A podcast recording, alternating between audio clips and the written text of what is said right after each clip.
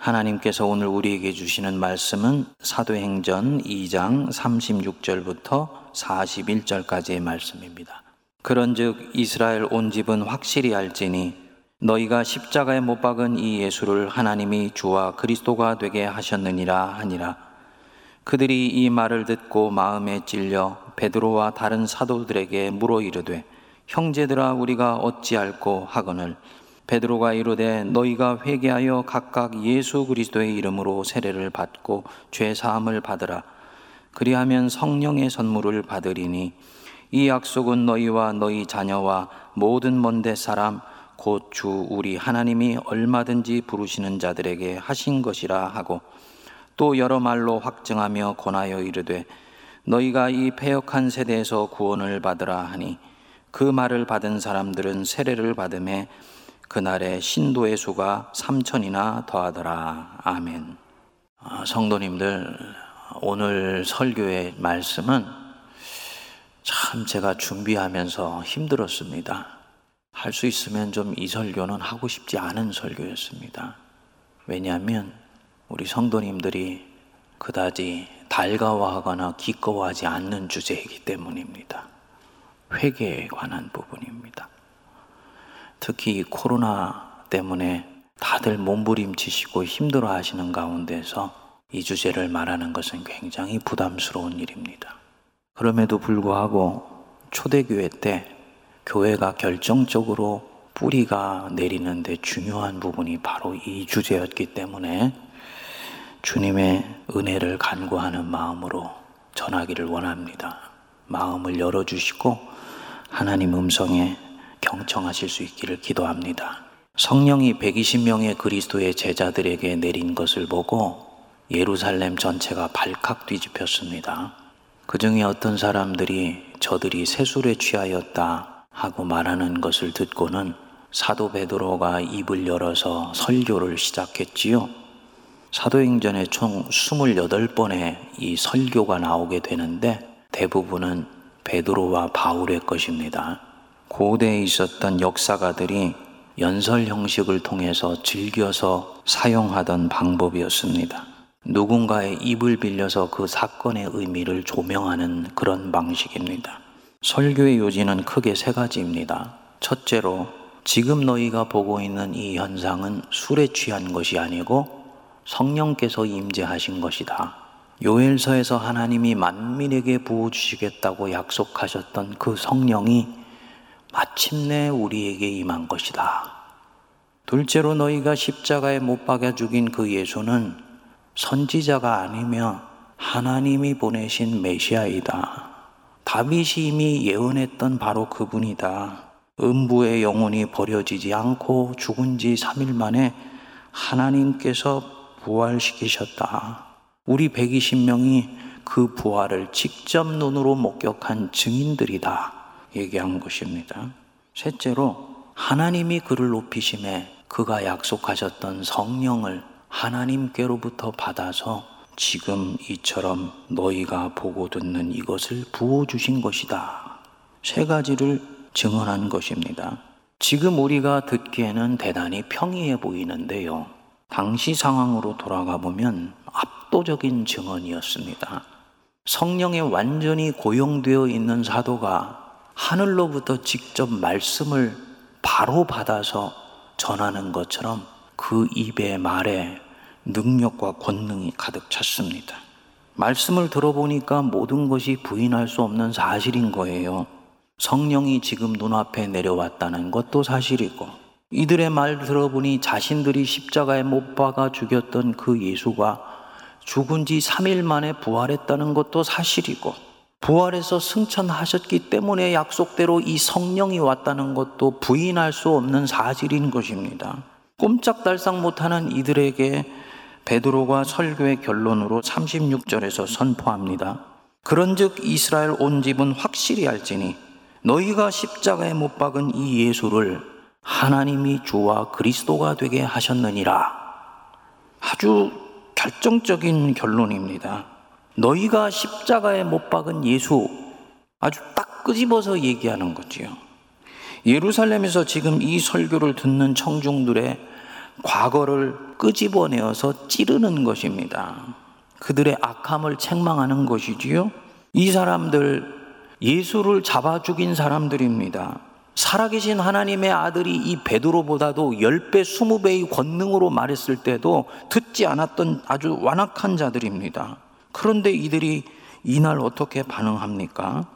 전혀 예상 밖의 놀라운 반응이 이날 이 청중에게 나왔습니다. 이 말을 듣고 마음에 찔려 이렇게 나옵니다. 이 증언에 마음이 찔렸다.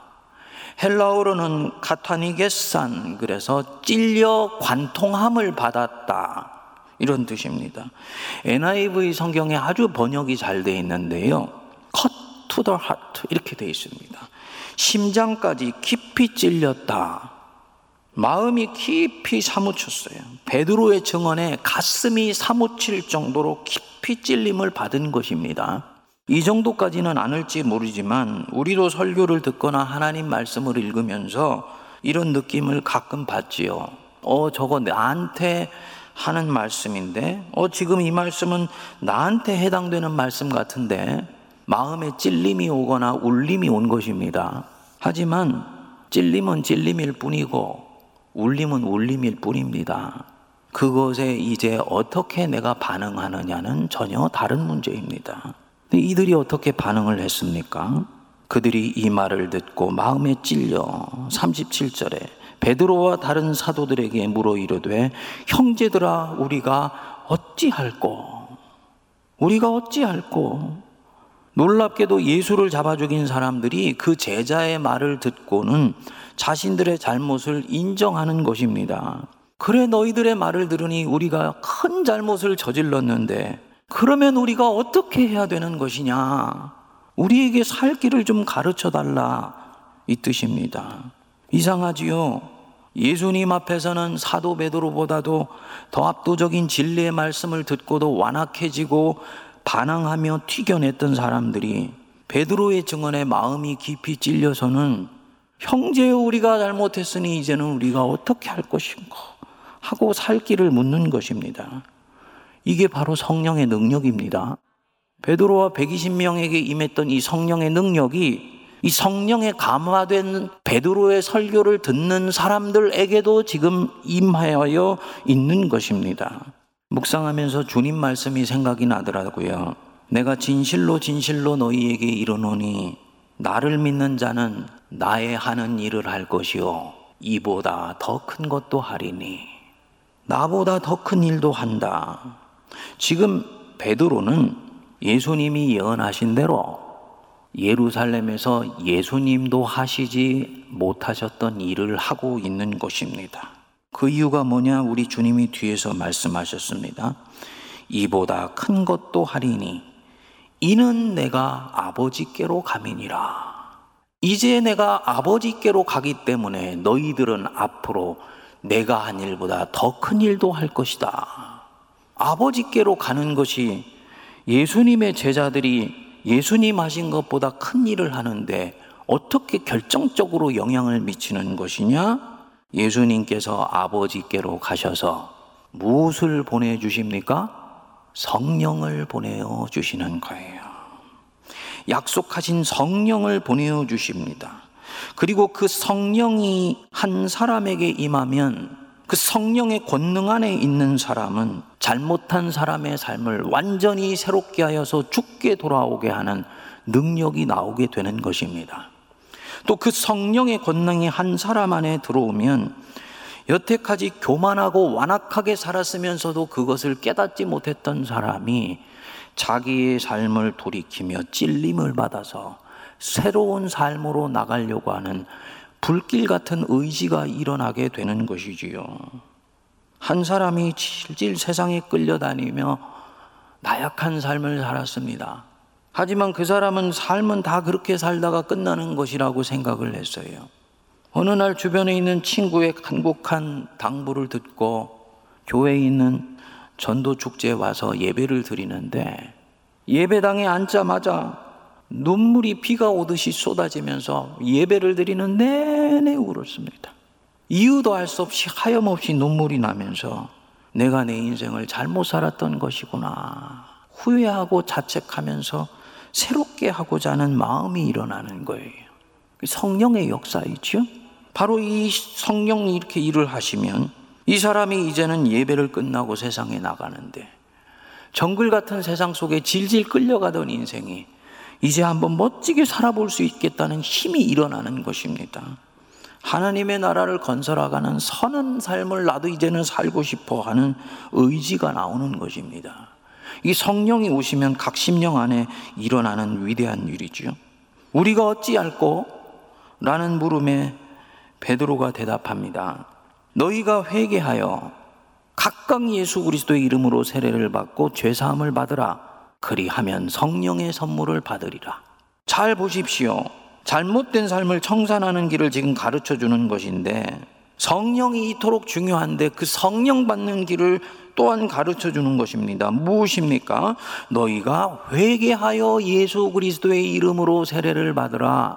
그냥 예수의 이름으로 세례를 받으라가 아니고 회개하여 예수 그리스도의 이름으로 세례를 받으라.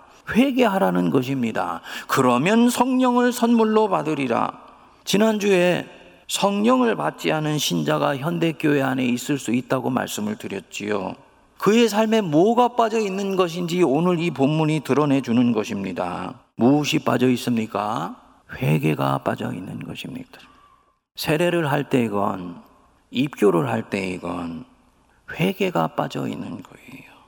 회개하는 거. 자신이 얼마나 하나님 앞에서 악한 삶을 살았는지, 얼마나 연약한 자인지, 하나님과 얼마나 멀리 떨어져서 살고 있었는지를 진심으로 참회하면서 이제는 남은 인생을 하나님 앞에서 살고 싶다라는 간절한 열망이 이 사람 안에는 빠져 있는 것입니다. 성령이 오지 않았을 가능성이 대단히 높은 거지요. 기분 나쁠 수도 있습니다만 어쩔 수 없어요. 하지만 오늘의 말씀 속에서 찔림을 받아서, 어, 그래. 나도 회개해야 되겠다. 주님, 회개의 영을 내게 부어 주십시오.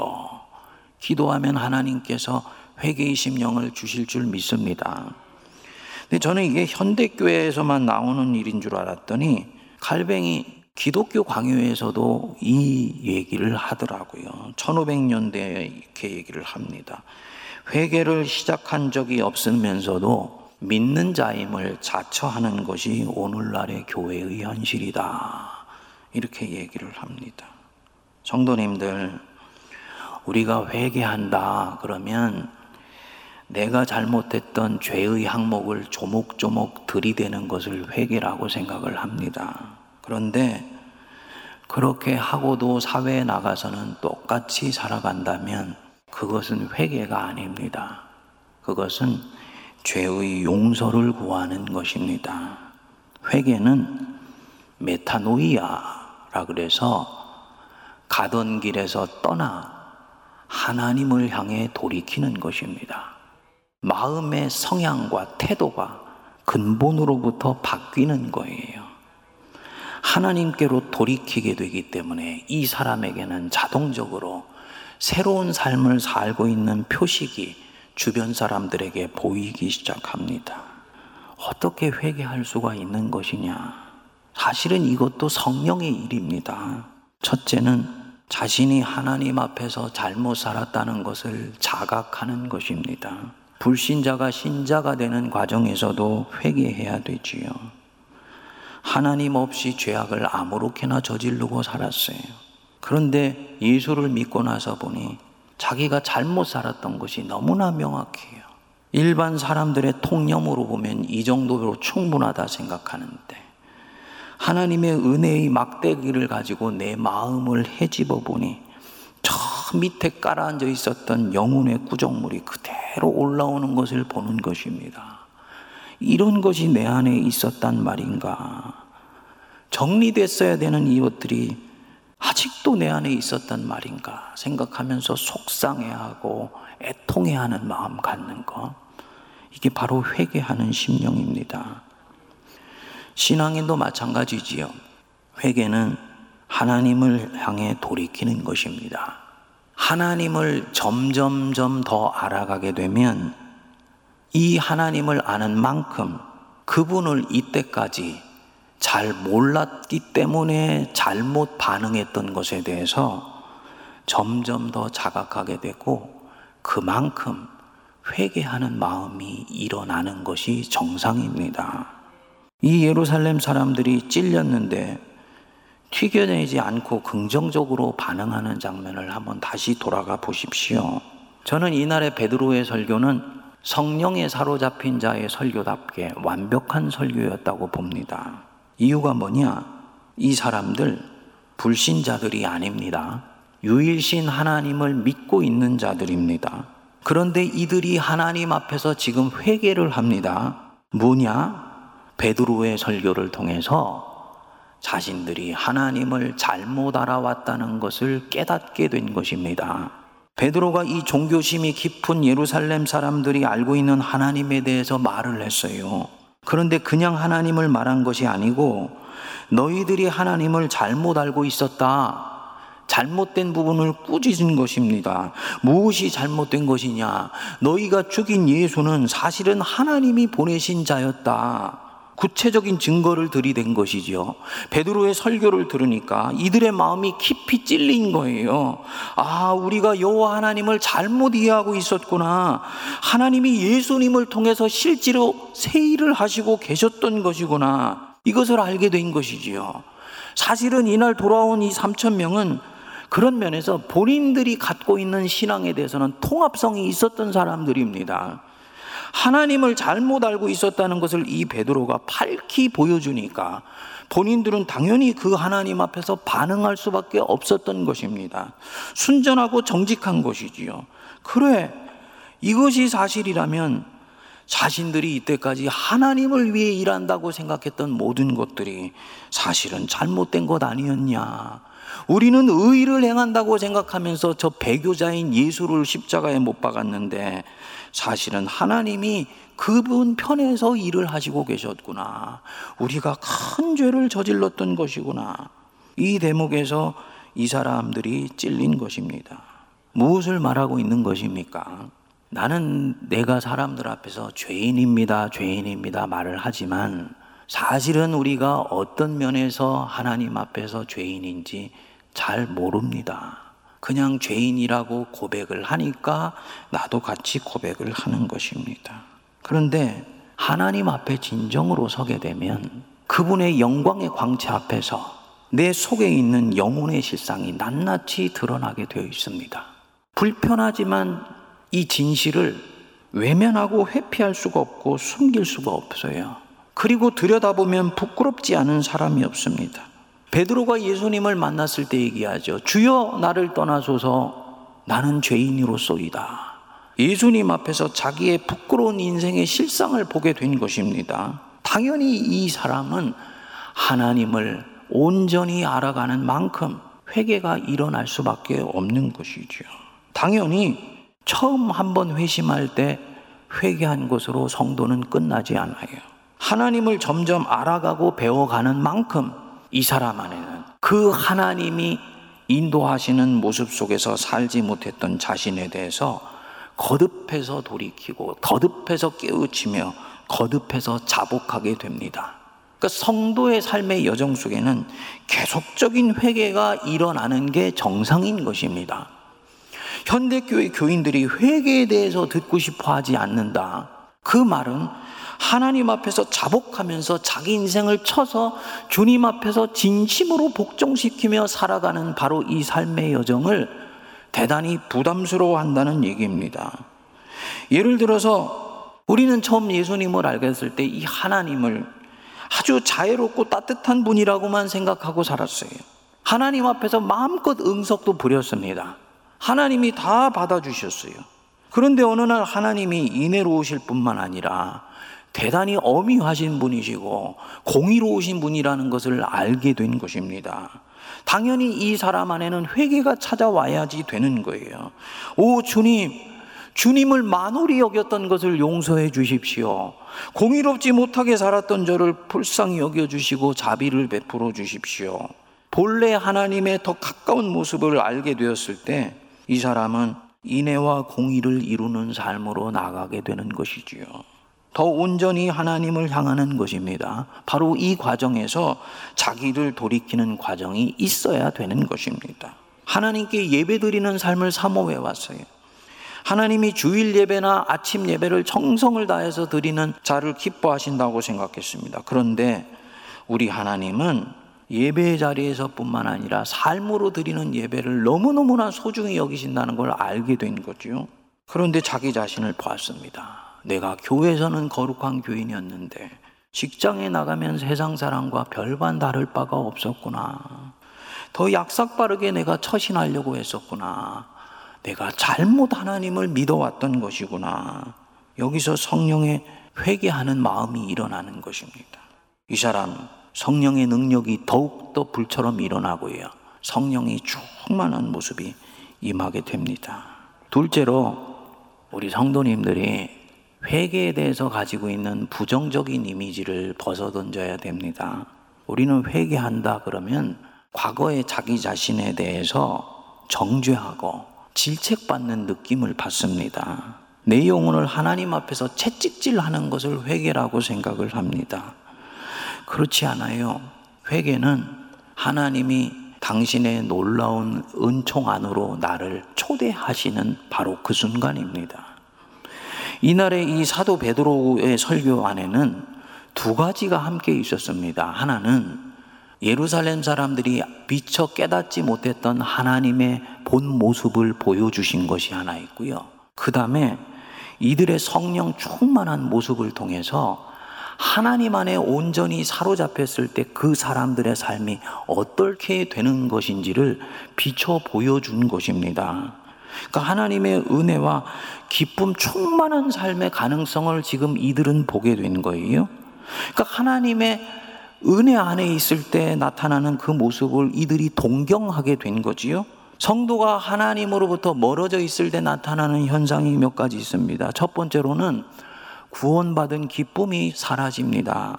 둘째로는 매사에 만족감을 느끼지 못하고 모든 것들에 자꾸 불평하는 마음이 일어납니다. 그리고 세 번째로 이것은 자연스럽게 내 인생에 대한 나의 삶의 열정을 앗아가게 됩니다. 하나님으로부터 멀어져 있는 것입니다. 내가 의식하건 의식하지 못하건 지금 내 시선이 하나님으로부터 다른 곳에 가 있을 때 이런 일이 있습니다. 바로 이때 회개가 필요한 것입니다. 하나님께 다시 인생의 시선을 고정시키는 거예요. 채찍질하는 마음이 아니고 하나님이 내게 주신 믿음의 소망을 굳게 잡으면서 기도합니다.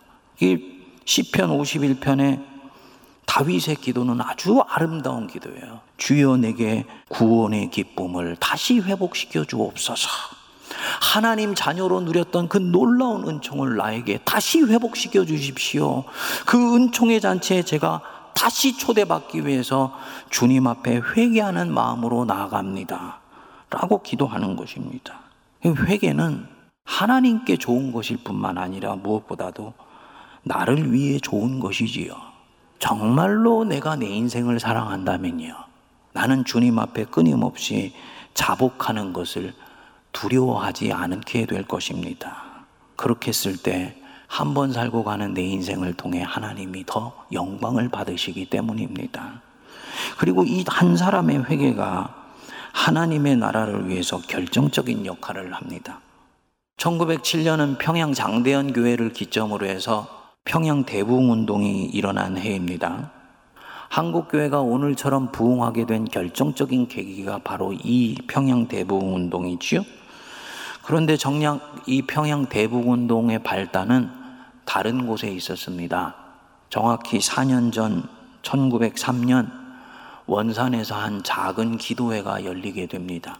원산 지역에서 활동하던 감리교 선교사들이 중국에서 활동하다가 내한한 화이트라는 여선 교사를 맞이하는 작은 기도회를 갖게 됩니다. 여기에 장로교회, 침례교회 선교사들이 함께 참여하여서 원산 창전교회라는 곳에서 연합기도회를 하게 된 것입니다. 그런데 기도하는 가운데 캐나다 출신 의류 선교사인 로버트 하디가 자신의 무력함을 고백하는 통회의 기도를 합니다. 자신은 지난 3년 동안 강원도 일대에서 복음을 전한다고 나름 최선을 다했다고 그런데 아무 결실도 없었다고 자신의 무능함을 솔직히 털어놓습니다. 그리고 자신은 여태까지 이 실패의 원인이 한국 사람들의 게을름에 있었다고 또 교회 오는 사람들은 교회를 민족운동의 기지로 사용하려는 잘못된 의도를 가지고 있었기 때문이라고 그렇게 비난했다고 고백을 합니다. 사실은 그것이 아니었다. 내 자신의 실패 원인은 내게 있었던 것이다. 내가 선교사지만 백인 우월주의를 가지고 있었고 자만심에 가득 찼던 권위주의로 한국 사람을 대했다고 자백을 한 것입니다. 당시 사실 사료에 의하면 1880년대 최초로 들어온 언더우드나 아펜젤러 같은 선교사들은 당시 한국 민중들과 동거동락하면서 교회를 세워갔습니다. 그런데 불과 20년도 채 안 되어서 교회가 서서히 일어나기 시작하면서 이 선교사들 중에는 화려한 생활 도구를 들여놓고 이전의 겸허한 모습들이 사라지기 시작을 합니다. 바로 이 부분을 하디 선교사가 통렬하게 회개하고 나온 것입니다. 그의 회개는 그때 참여했던 모든 선교사들에게 엄청난 감명과 은혜를 주게 되고요. 먼저 통회했던 하디는 성령의 강력한 임재를 체험하게 됩니다. 그리고 이들이 돌아가서 지역교회 풀뿌리 교회에서 고백 운동을 하게 되면서 이것이 평양 일대와 전국 각지에 부흥 운동과 회개 운동으로 들불처럼 번져나가게 된 것입니다. 한국 교회 대부흥이 여기서부터 시작이 된 것입니다. 성도님들, 지금 우리 한국교회 엄청난 위기 가운데 있습니다. 코로나 때문에 갖는 위기가 아니에요. 2021년 들어 한국교회 신뢰도에 대해서 조사를 했더니 한국 사람의 76%가 개신교회를 신뢰하지 않는다고 응답을 했습니다. 작년 비슷한 기간에 기독교 윤리 신천 운동에서 조사를 했을 때 63.9%였는데 1년 채 안 되어서 13% 이상이 추가로 곤도박질을 친 것입니다. 일반 사회기관이 한 조사가 아니고 우리와 같은 형제 공동체인 개신교 여론조사기관이 한 조사입니다. 그 중에 매우 혹은 약간 신뢰한다는 응답이 21%였는데 그 21%를 바치고 있는 것이 개신교인들이었어요. 비개신교인들은 9%만이 교회를 신뢰한다고 응답을 했습니다. 정부가 개신교를 자꾸 음해하고 여론이 여기에 편승을 한다라고 억울해하는 측면들이 있을 수도 있습니다만 이유 여하를 불문하고 교회가 사회의 신뢰를 잃어가고 있다. 이것은 교회로서는 엄청난 빨간불이 켜진 것입니다. 하나님의 나라를 확장하는 데 있어서 사방에 벽이 쳐지기 시작했다는 걸 말하는 것이고요. 전도와 선교의 문이 결국은 닫혀버리게 되는 것이지요. 그리고 이런 불신은 더 치명적으로 2021년 신학교 지원생에게까지 영향을 미쳤습니다. 올해 각 교단 신학교 신대원 지원율이 평균 0.5대 1입니다. 그나마 우리 통합교단의 중심 신학교인 장로교 신학교가 2.41대 1, 합동교단의 총신이 1.44대 1인데 작년에 비해서는 현격하게 떨어졌습니다. 우리 교단 어느 지방 신학교는 40명 정원에 다섯 명이 지원을 했다고 합니다. 출산율이 떨어졌기 때문이다. 하지만 그거보다 더 급격하게 기독교인으로서의 긍지와 자부심을 느낄 수 없는 이런 사회 분위기가 영향을 미친 것이지요. 교회의 지도자가 나오지 않는 교회에 미래가 있을 수가 있겠습니까? 사람들의 마음이 꽁꽁 닫혀 있는데 어떻게 한국 사회 복음화가 이루어질 수가 있겠습니까? 성도님들, 세상의 정치는 세상을 부분적으로 개선할 수는 있지만 세상을 구원할 수는 없습니다. 결국은 이 세계의 구원은 역사의 주인 되신 하나님만이 하시는 일이고 이 일은 하나님의 나라의 전초기지인 교회를 통해서만 가능한 일이라고 저는 믿습니다. 교회가 결국은 세상의 희망인 거예요. 그런데 믿지 않는 사람들이 교회를 희망으로 보지 않는다면 이 얼마나 당혹스러운 일입니까? 교회 세선 문제, 코로나에 대처 하는 한국 교회 대응 등이 결국은 악영향을 미친 것이지요. 우리가 깊이 생각할 부분입니다. 제가 통계도 그렇지만 신학교 지원하고 있는 현황을 보면서 목사로서 정신이 번쩍 들더라고요. 정말 교회와 성도가 깨어서 기도해야 될 때이구나. 특히 세문안교회 같은 한국교회 어머니 교회 모교회가 깨어서 기도하며 주님 앞에 먼저 자복할 때이구나. 여러분들 동의하실 줄 믿습니다. 이때는 각자 가지고 있는 이 손가락을 다른 누구에게 향하는 것이 아니고 자기 자신에게 향해야 돼요. 하리 선교사처럼 해야 됩니다. 무엇보다도 이 설교를 하는 저 자신이 이 손가락을 저에게 향해야 되는 것입니다.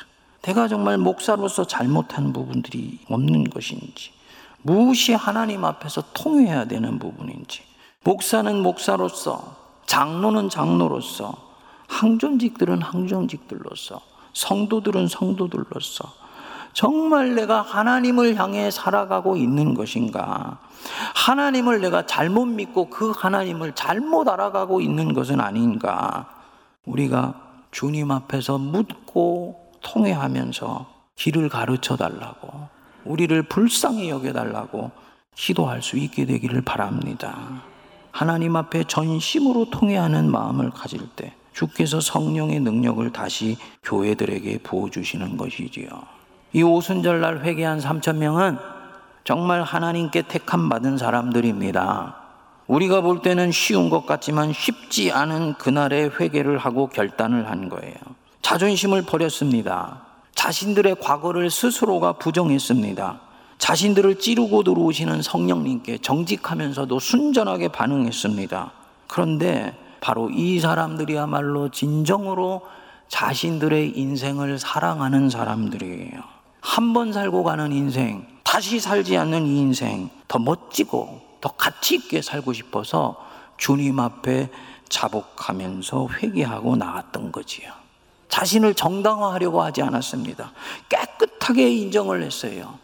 그렇기 때문에 이 회개를 통해서 진정한 죄 씻음과 정화가 일어날 수 있었고 이때부터 주님을 향해서 또 온전히 새롭게 돌이킬 수가 있었던 것입니다. 우리 각 심령 속에 하나님께서 회개의 심령을 부어 주시기를 우리 간절히 기도하십시다.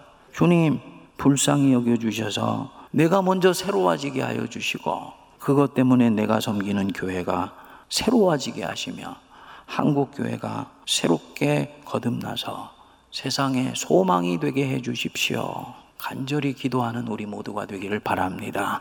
기도하겠습니다. 거룩하신 하나님 아버지, 이 말을 듣고 마음에 찔렸다 했습니다. 그 찔림이 반항과 저항으로 이어지지 아니하며 그러면 내가 어찌할꼬 주 앞에 순전하게 반응하는 우리가 되게 하여 주사 하나님의 사람으로 더 온전케 되어지게 하여 주시고 흔들리는 이 땅의 백성들과 나라와 교회를 새롭게 하는 주님의 생명의 씨앗들로 사용되게 하여 주옵소서. 예수님 이름으로 기도하옵나이다. 아멘.